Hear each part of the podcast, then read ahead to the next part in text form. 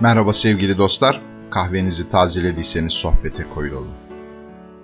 8 Aralık 1980 akşamı John Lennon ve Yoko Ono, Lennon'ın Starting Over üzerinde çalışmak için kayıt stüdyosuna gideceklerdi. Dakota'daki apartman dairelerinden çıktıkları sırada bir adam yaklaşıp Lennon'dan imzalı bir fotoğraf istedi. O anda bir fotoğrafçının objektifine yakalanan bu adam, Mark Chapman, birkaç saat sonra onun suikastçısı olacaktı. Saat 11 sularında stüdyodan döndüklerinde Lennon limuzininden inip apartmanın kemerli kapısının altındaki kapıcı odasının önünden geçiyordu ki birinin kendisine seslendiğini duydu. Sesin sahibini görmek için döndüğünde silah sesleri duyuldu. Lennon vuruldum diye bağırarak kapıcı odasına kadar sendeledi. O sırada civardan geçen bir polis arabası tarafından hastaneye götürüldü. Ama çoktan ölmüştü. Lennon henüz 40 yaşındaydı. Elvis Presley kadar olmasa da 60'lı yıllara damgasını vuran bir başka müzik efsanesi Beatles'ın kurucu üyesi ve vokalistiydi John Lennon. Gençlik yıllarında annesini kaybetmiş ve teyzesi Mimi ile süren yaşamını gitarıyla renklendirmeye çalışmıştı. Yine kendi gibi erken yaşta annesini kaybeden Paul McCartney ile arkadaşlığının sebebi buna dayandırılmıştı. Bu birliktelikten doğan müzikse bir süre sonra bütün dünyayı saran bir fenomen haline gelecekti. Başlangıçta 5 kişiden oluşan The Beatles grubu 60'ların başlarında son halini almıştı. Paul ve John sözleri yazıyor ve grubun vokalistliğini yapıyorlardı. Paul ne kadar iyimserse John da o kadar yırtıcıydı. Sözleri öfke ve acı doluydu. İkilinin ortaya koydukları şarkılarda zıtlıkların uyumu olarak dinleyicileri büyülüyordu. John Lennon'ın daha sonra grubu terk etmesindeki temel neden de bu zıtlıklar olacaktı. 60'lı yıllar Beatlemania olarak adlandırılabilecek yıllardı.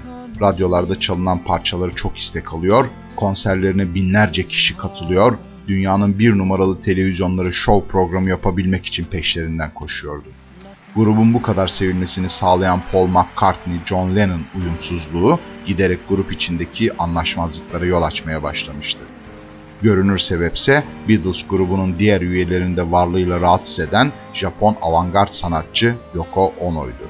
Yoko ile tanıştığından itibaren tamamıyla değişim geçiren John Lennon, Beatles'tan da uzaklaşmaya başlamıştı grup üyelerine göre.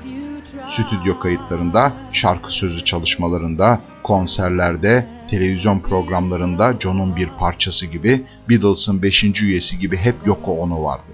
Daha sonra Beatles'ı dağıtan kadın olarak suçlanan Yoko, bir gölge gibi John'un yanındaydı. Elbette bütün ağırlığıyla da grubun içinde. 1969'da John Lennon ve Yoko Ono bağlılık yeminleri ederek ilişkilerini resmileştirdiler. Balaylarını Amsterdam'da geçiren çift bütün kameraları yatak odalarına davet ederek barış için çıplak poz verdiler. Bu evlilikle birlikte John'un hayatında yeni bir dönem başlıyordu artık. Grup son albümünü hazırladı. Let It Be. 1970'in son günü grup üyeleri kararlarını açıkladılar. John Lennon bu efsane gruptan ayrılarak kendi yoluna devam edecekti. Yoko ile birlikte Amerika'da.